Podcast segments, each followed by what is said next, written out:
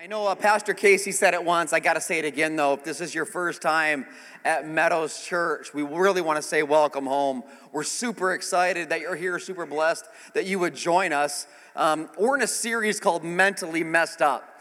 And we're just acknowledging that we're messed up and that we need help and that mental illness is real. And I got to start uh, today with a story because I don't know if you ever find yourself in uncomfortable conversations. I seem to have a knack for them. Um, my first job, I was, I think, a freshman, yeah, probably an eighth grader freshman in high school, and uh, lived in a small town, 1,200 people, and uh, it was at a grocery store, a small mom and pop grocery store in our town. And I was a stock boy. But I wasn't just a stock boy. I felt like I was really just the epitome of customer service there. I wanted to really help people and love people and walk with people. So I knew the store in and out. I knew the aisles. I knew what was in them. I knew how to help people.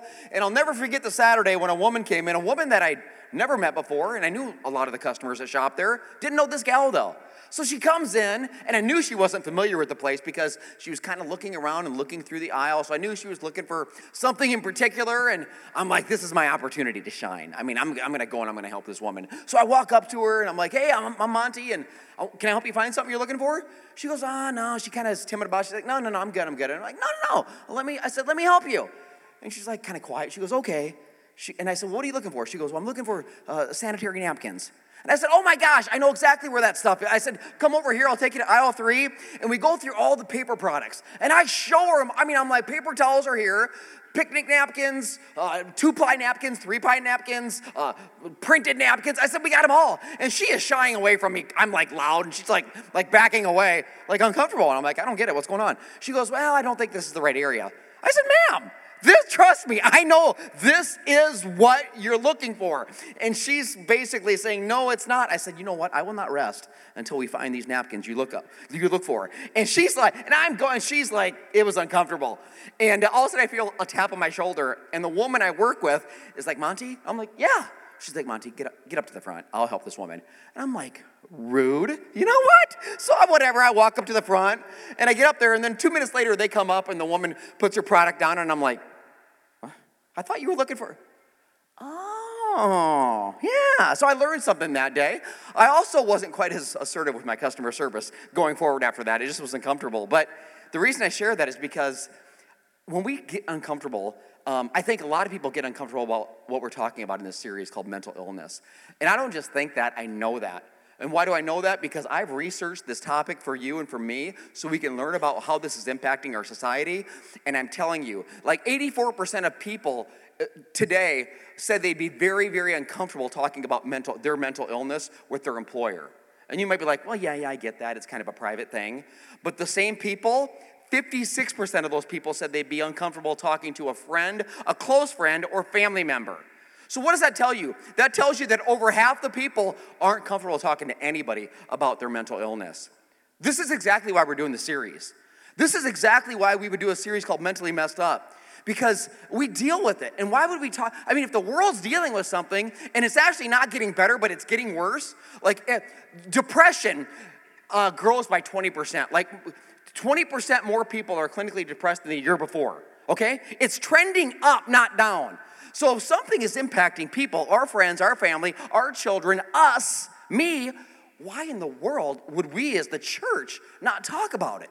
I mean, I want, I want to, we want, I want God to change me. I want God to do something in me. I don't want to just hear some message I don't get and then leave and check church off the list.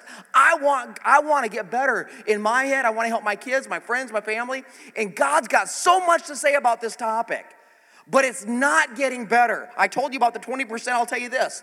It says depression is among the leading, is among the leading cause of disability in the United States. Depression. In 2017, when the study was done, it said the United States suicide rate rose to the highest rate it's been in 50 years. Okay? It's not getting better, it's getting worse. So it, we need to look at it. It's real and it's in our it's in our families and it's in our community and it's in us. Man, if you're new, we started this series 2 weeks ago and we're looking at factors. And we said there's like five factors that impact us mentally. There's more, but we just for the series we're saying okay, we're looking at 5. And in week 1 we looked at our condition. Like we're broken, right?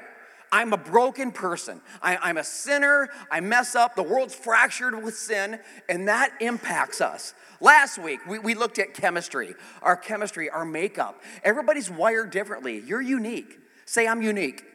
You're unique. God made you one of a kind. He broke the mold.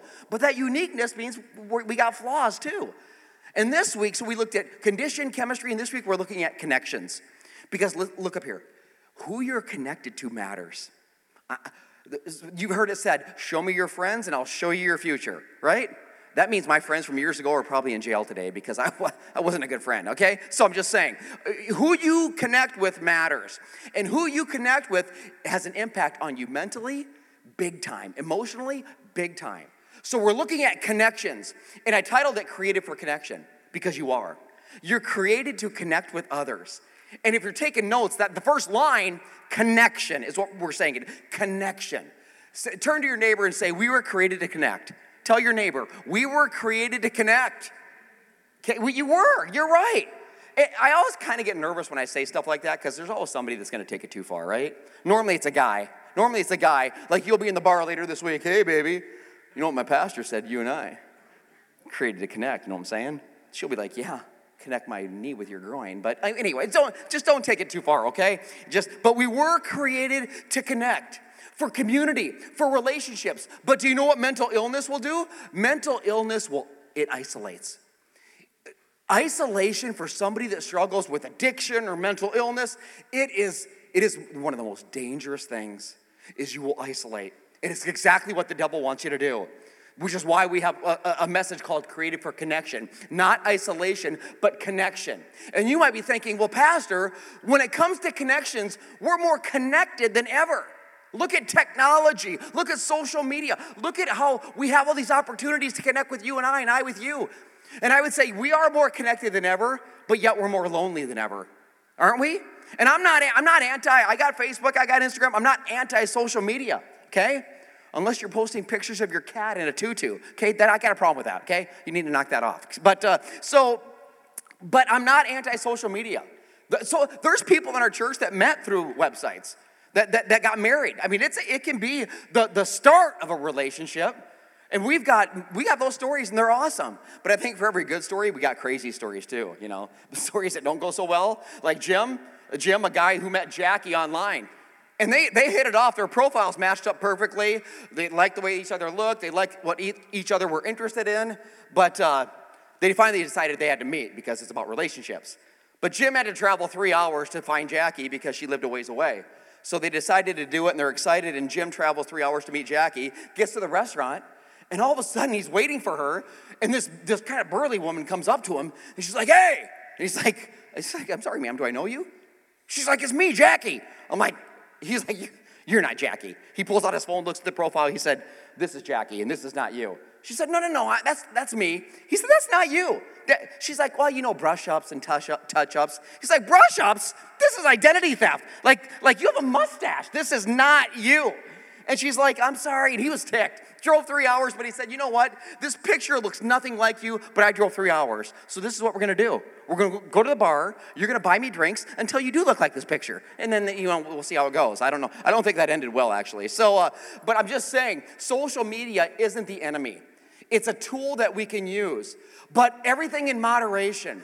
A study was done as I researched for this. I, it looked at uh, young adults. First of all, I'll tell you that young adults, 10 years ago, 12% of them use social media. Okay? Today, 90%. So that's changed dramatically. Teens, look at teens for a second. The teen suicide rate, I want to get this right. Teens that spend five hours on social media a day, which is a lot, are 70% more likely to have suicidal thoughts or actions than a teen that would spend one hour on social media. So it does impact, right? Social media has been linked to depression, and depression linked to social media. It has.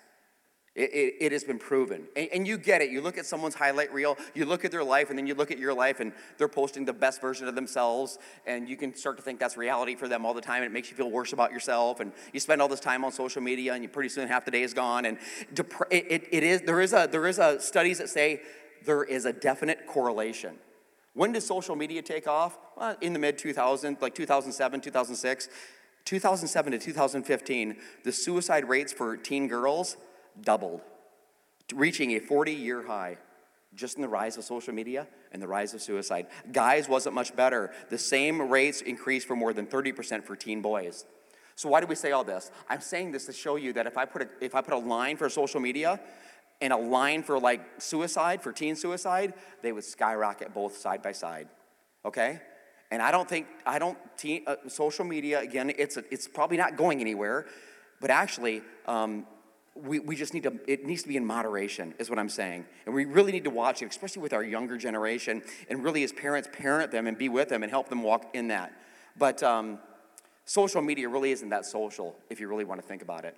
The, the, the term social, I looked it up, dictionary definition right here needing companionship and therefore best suited for living in community. Okay? Well, needing companionship, relations, and suited to do life together. That's not social media. Social technology was never meant to like replace relationships. It's like meant to enhance it, right? Sharing pictures, learning more. That's nothing wrong with that. But we can't use it to replace relationships. And, and by the way, there is no app that will ever fix your addiction. There is no app that will ever fix your mental illness, that will ever fix your suicidal thoughts, your depression.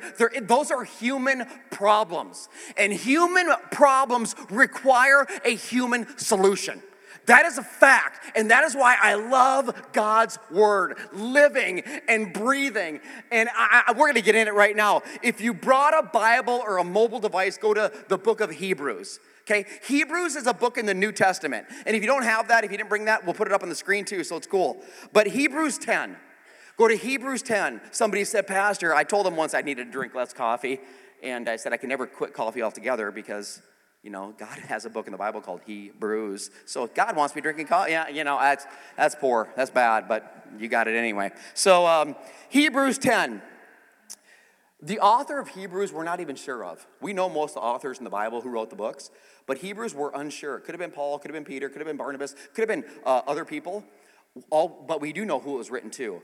Christians and early Christians, and also to you and I today. And, and notice the focus because the early church was on fire for Jesus in an amazing way. But yet they're already try, trying to stray and do their own thing. And when we stray and we go towards isolation, well, the author knew it was very, very dangerous. Check it out. It says in the verse 23, let us hold tightly without wavering to the hope we affirm. For God can be trusted to keep his promise. I love that right there. See, your God's a promise maker. And your God is a promise keeper. Remember that. And his promises are nothing but good for you. We need to remember that. So he can trust to keep his promise. Verse 24 let us think of ways to motivate one another in acts of love and good works. Action, acts of love and good works. Verse 25, let us not neglect meeting together. In other words, this is here. Let us not neglect meeting together as some people are doing. So they're already starting to isolate. They're already starting to do their own thing. And the author's like, don't do that. Don't, don't stop doing that. Because if you do, you're going to be in trouble. Don't stop meeting together, as some people have. But encourage one another especially now that the day of his return is drawing near. I love that scripture. Repeat after me. Say, presence is powerful. It is. Presence is powerful. Pre- you being here, us being together is huge. And somebody asked me one time, Pastor, as the world continues to move towards technology and advancements and the virtual reality, eventually we'll just be doing church in our living rooms, right? Watching it online. And actually, you won't. You, that's impossible because that doesn't line up with scripture or even the definition of what the church is. Now, if you're watching online, I'm, I'm glad you're watching, and that's great. A lot of people can't get, I mean, we got weather, we got stuff, and you go on vacation, so it's a great tool to have but it doesn't replace church. In fact, watching a message online isn't church. I'm sorry. Downloading your favorite pastor and listening to a message, number one, it's not your pastor, it's a pastor. Number two, it's not church, it's a message. Listening to your favorite worship music while you work out, nothing wrong with that. That's awesome. It's not church. See, the church isn't any of those things. The church isn't the building, the church isn't any of that. The church is the people. The people are the church. It is not about some organized religion. The church is intentional relationships. This is the key. This is what I want you to know. It's so, we got to catch this. The church isn't the church has been around for 2,000 years. Trust me. If Jesus hasn't come back 2,000 years from now, it'll still be there. The church ain't going nowhere. But the church is the people. And when the people gather together, there is power in the church. There is power in the church. Its presence is powerful. I love that. It's why one of our core values, I was talking to a new, a new couple that came in and I was telling them we, are relational. Like we have seven core values. One of them is family. So family means that we do life together. Family also means we're dysfunctional. Family also means we're messed up, right? Is it safe to say we're messed up? I mean, look at your neighbor. They're messed up. Tell your neighbor you're messed up. Okay? They, they already know it, but just tell them. We're messed up. Family's messed up. We're broken. Yes, we're a broken family, but I would contend a church without broken people is a broken church, right? Isn't it? So I don't know. Maybe you walked in here broken. Maybe you walked in here hurting. I'm telling you something today. It doesn't matter where you've been. It doesn't matter what you've done. Not only are you welcome in this place, you are wanted in this place today. God wants you here. God brought you here. God loves you and He has an incredible plan for your life. Welcome home. That's what your Father wants you to know. Welcome home. Because we're not just going to play church in this church. I want you to know that there's days your pastor struggles and hurts. And I know there are days you struggle and you hurt. And I want to share my burdens with you and you with me, and we do life together because that's how we get better. And there are people that you walked in here struggling, and you walked in here hurting, and you walked in here desperate. But I'm telling you, in times of desperation, God is reminding us that we cannot do life alone, nor were we created to. We're better together. We are better together. But yet, what does isolate or what does mental illness do? It isolates. It thrives on isolation. It's how it stays alive. Like your mental illness and my mental illness, it wants to pull us into a place all by ourselves and just pick, pick away at us, work away at us, and break us down. But when we allow God to connect us with others, what, you know what happens? It, mental illness starts to lose its hold. It starts to lose its power. It starts to lose its grip. And God starts to do something that only God can do through the presence and the power of his people. It's so key. But isolation, it's such a killer. Take it from a guy who's struggled with addiction in my life. My wife would tell you anytime I'm isolating, anytime I was alone, it was never good. Never was it good. It was always bad. And the devil, the devil wants you to know, he, well, he wants you to isolate for one thing. And you know what else he wants to use to have you do it? Say fear. Fear. That is right. So he wants to give you so much fear about being around other people. It's what he will do. Because, because fear breeds isolation. And isolation causes fear. It's crazy how it works, but it's what the devil will use. He will use fear. All those people, they're gonna disapprove of you. They're gonna judge you. They're gonna look down on you. They're gonna condemn you. This is what he will do. He will do whatever it takes so you don't connect to somebody else in a loving, nurturing, healthy, growing way. It, it, it's what he's in the business of doing. It prevents, fear prevents connection. But God wants us to know something that many times you have a purpose. Say, I have a purpose. You do have a purpose. See, the pathway to your purpose is often through your greatest fear. So we're not going to let the devil keep from us what we know that our God actually has for us because God has something for you today. He has something for you. He's such a good God. It's why we talk about life groups. And, and, and life groups, if you're new or you don't know, there are small groups at church. Like the weekend, what we're doing here, this is our huddle. Now we're just huddling up for the week. The church really, church really starts when we leave here, doesn't it? I mean, church begins when this ends. That's what I tell people. This is a huddle. We do church out there. We love people out there. We gather in here, we encourage, we love, we learn. But but life groups, these are the small groups that meet during the week. And these are um, I'll t- I mean, sometimes I need to break it down because I assume people know what they are, and I shouldn't assume that. Um, my life group meets Tuesday nights. This is how it would look. We go in there, we gather, there's like eight of us. Some of our life groups meet in businesses or scooters or Hy-Vee. Some meet in homes. Right now, mine's meeting in a home doing a study. And we go there, we hang out for 10, 15 minutes, just jam, talk, how's your week, how are the kids, how you doing, blah, blah, blah, share stories, whatever. After that, we just get into the Word. And normally it's through a book or a Bible study of some sort. But no one's got it all figured out. No one's theologian. No one's a scholar. We're learning together. And we just learn together. We ask questions. It all points back to God's word. It's always got to point back to God's word. That's where the life is. That's where the truth is. That's where hope lies. So it always points back to God's word. We do that for the next half hour. Last 10 minutes, pray. You don't have to pray. You don't have to pray out loud or nothing. We pray for each other, share prayer requests. So this Tuesday it was crazy because we're done and uh, we're doing prayers, and it's prayer time.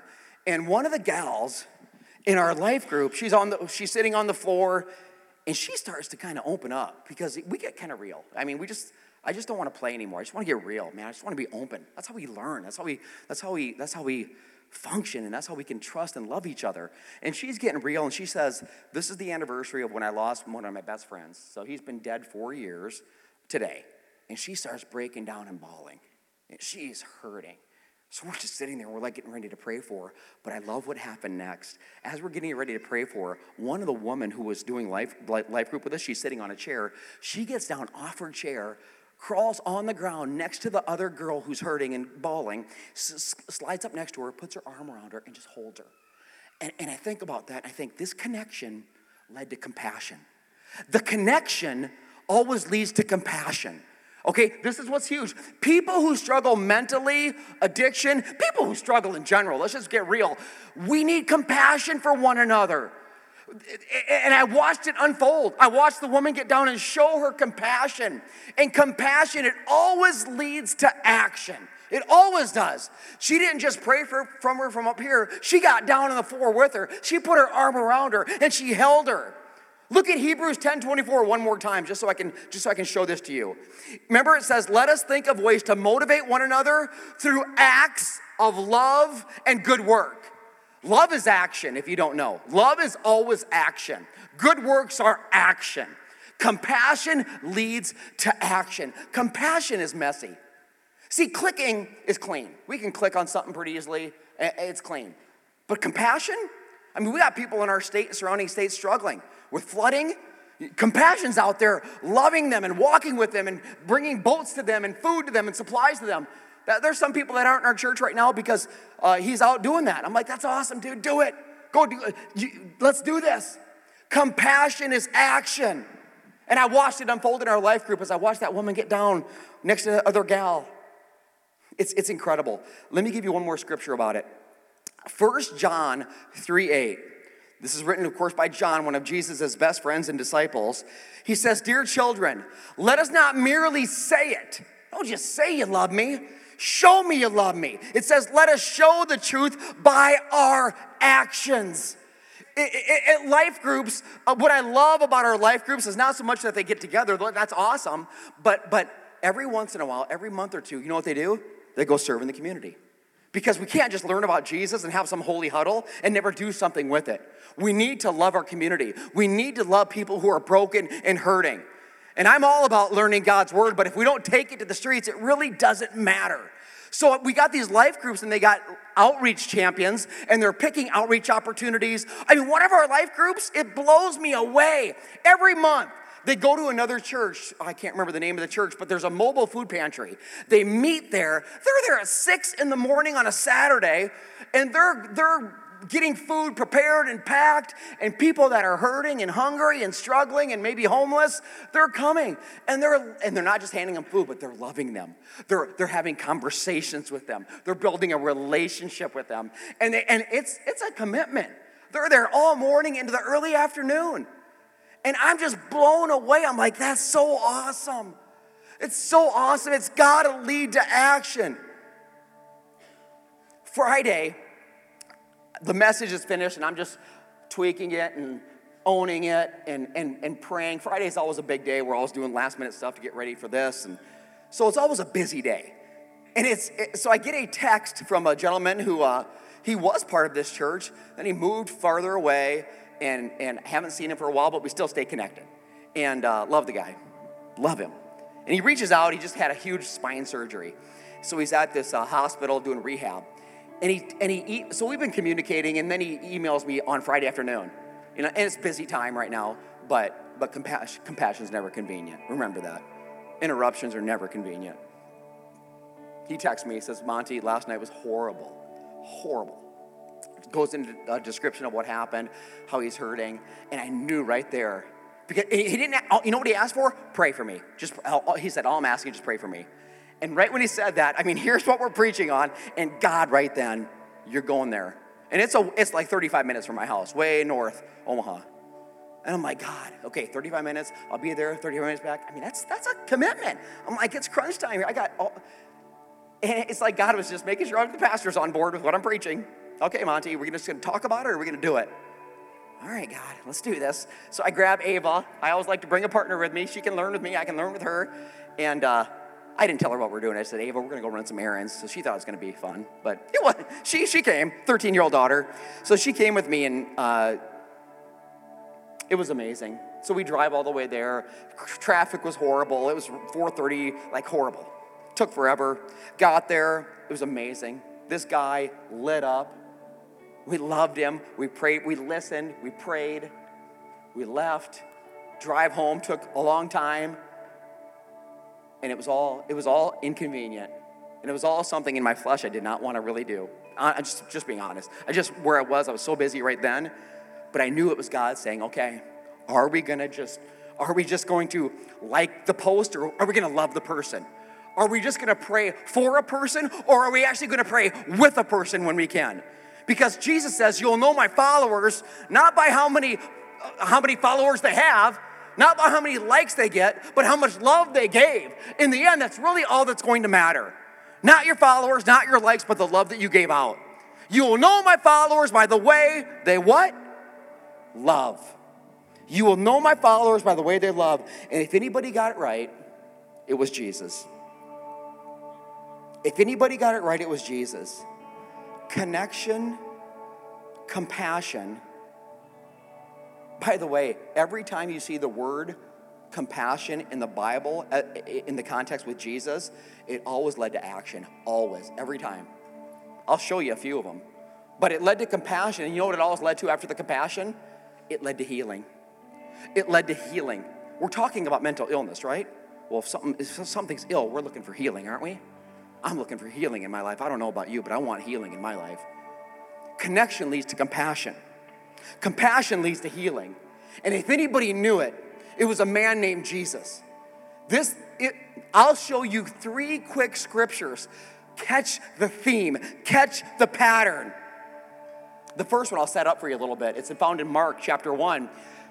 Um, a man with leprosy, horrible skin disease that there's no cure for at this time, comes to Jesus, begging Jesus to heal him. Everybody else would be repulsed by this guy. They would run from him, they would cast him out, they would want nothing to do with him.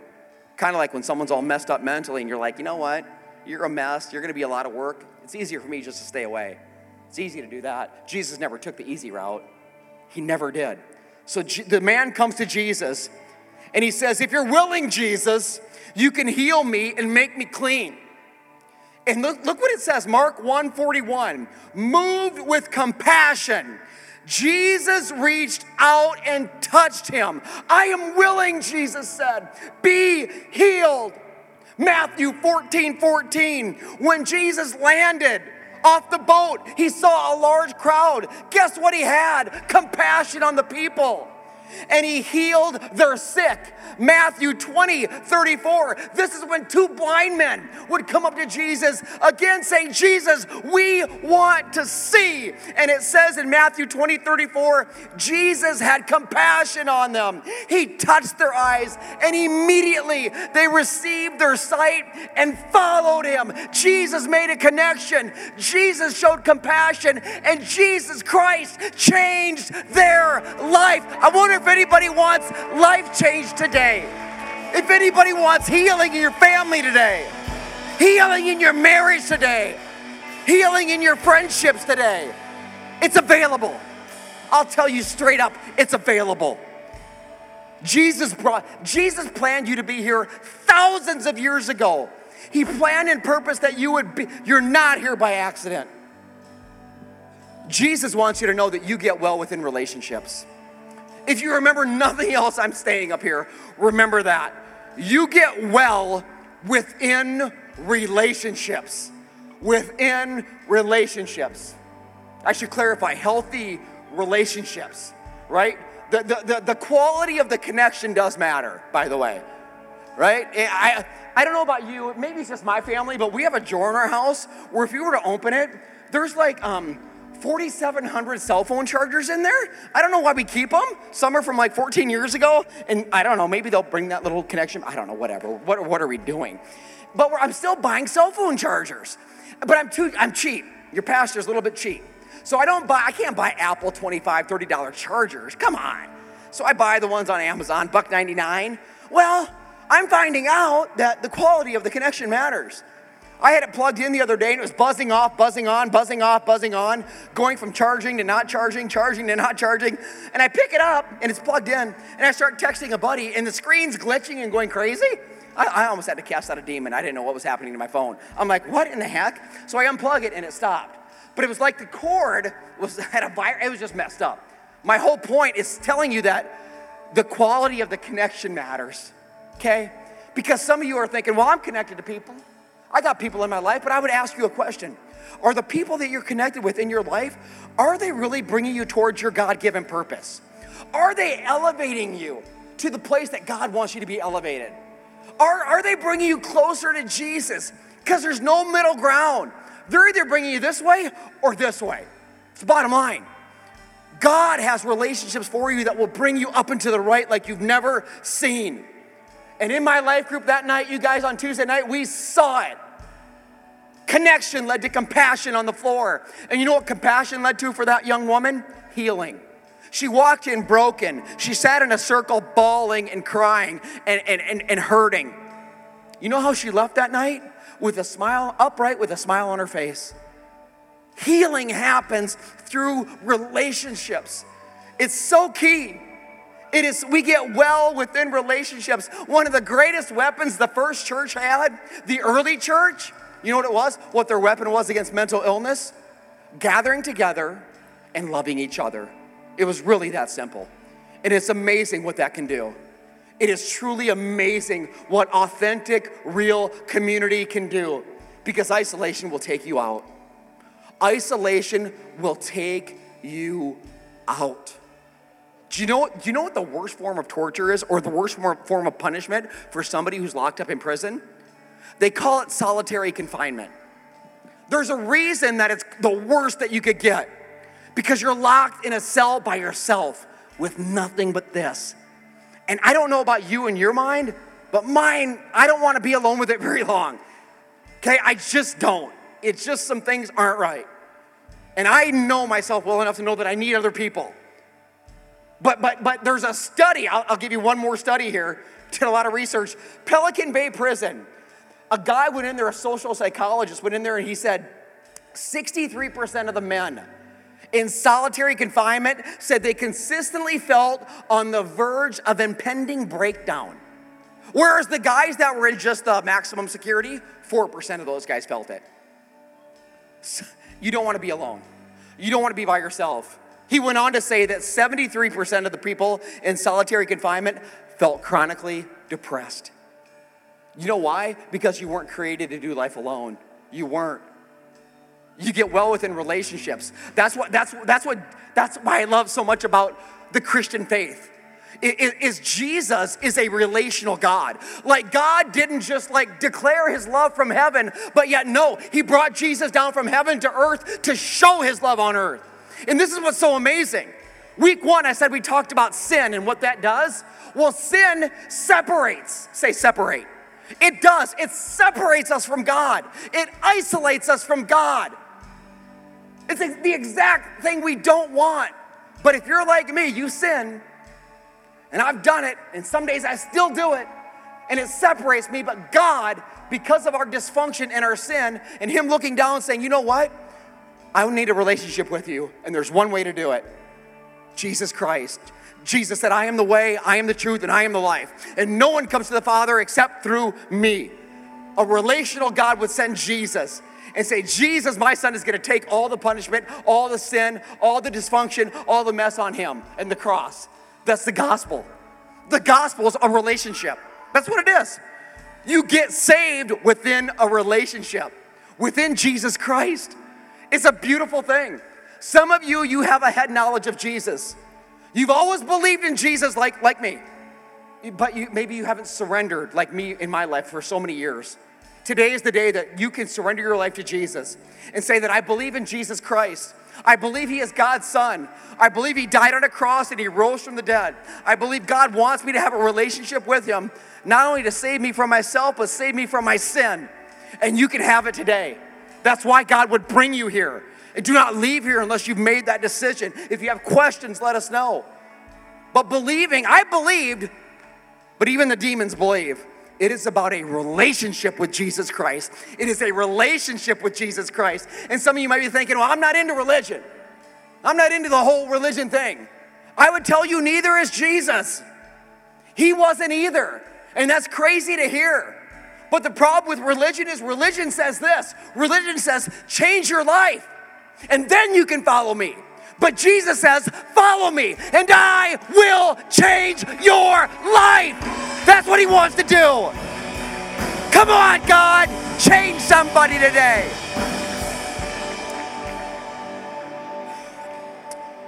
Oh man, I want God to change me more and more, and I want Him to change you. You stepped into an arena where you can find hope and healing. Press in. Life group cards on your chairs, the red cards. If you're not in a life group, fill it out, turn it in. You're just inquiring, you're not signing your life away, just getting more information. I promise you, you won't regret it. I promise you, I promise you, you will not regret it. We have like 15, 16, they keep multiplying. It's awesome. 16 life groups. Lot to choose from. I already told you what they look like, the structure. They're for you. Don't want nothing from you. Nothing. Nothing. Want something for you. What you will get in a life group, I'll tell you, is authenticity kind of like from the stage, I'll be real with you. I won't always get it right. I'll say stuff I shouldn't say and let you down sometimes, and I'm sorry. But I'll be real because it's only when we get real that we're going to get healed. And, and one thing I love about our life groups is this it's a place where you can be loved and held accountable. As our church grows, God's hand is on Meadows Church. It's incredible, and it's all Him. And our church is continuing to grow and grow. As we grow, it'll be easier to get lost in the crowd. I promise you. You, you can if you try or you want. I don't want that. And the only way that we can really hold you accountable and love you in a loving way is through a life group.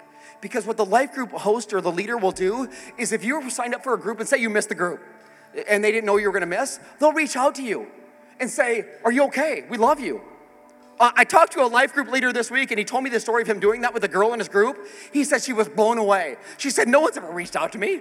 No one's ever reached out and said, Hey, we missed you. Blown away. Because we love you. We care about you. It's not, we're not mad at you. We love you. We, we truly want you here. We truly care about you. And I tell you, eh, like the guy that I visited in the hospital, it doesn't matter if you go to this church or not. I'll love you. I'll walk with you. I'll do whatever I can for you. God has something for you. But if you're like me, many times we want God to do something different. I want my mental craziness to get better, but I don't want to do anything different. Well, if you don't do anything different, nothing's going to change. That's a lie that we have to stop believing. You want something new, you've got to do something different. A life group for a lot of you would be something different. I promise you, you would not regret it. You would not regret it. See, it's, it's about desire. It's when our desire, say desire. See, it's when our desire, say desire it's when our desire becomes greater than our disability that we will find hope and we will find healing and we will find life. Does anybody want some life? I do. I want some.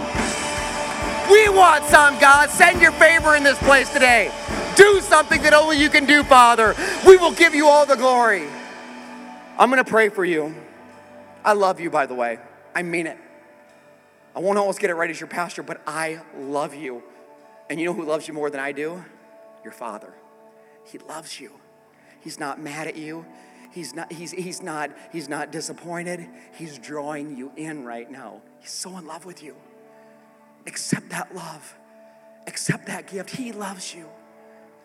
I'm to do something that I've never done before, and it's about life groups. And I, I should have done it when we first started them, but I'm learning as I go. If you lead a life group or you're, um, uh, you're a host for a life group, I want to bless you and just commission you for a quick prayer.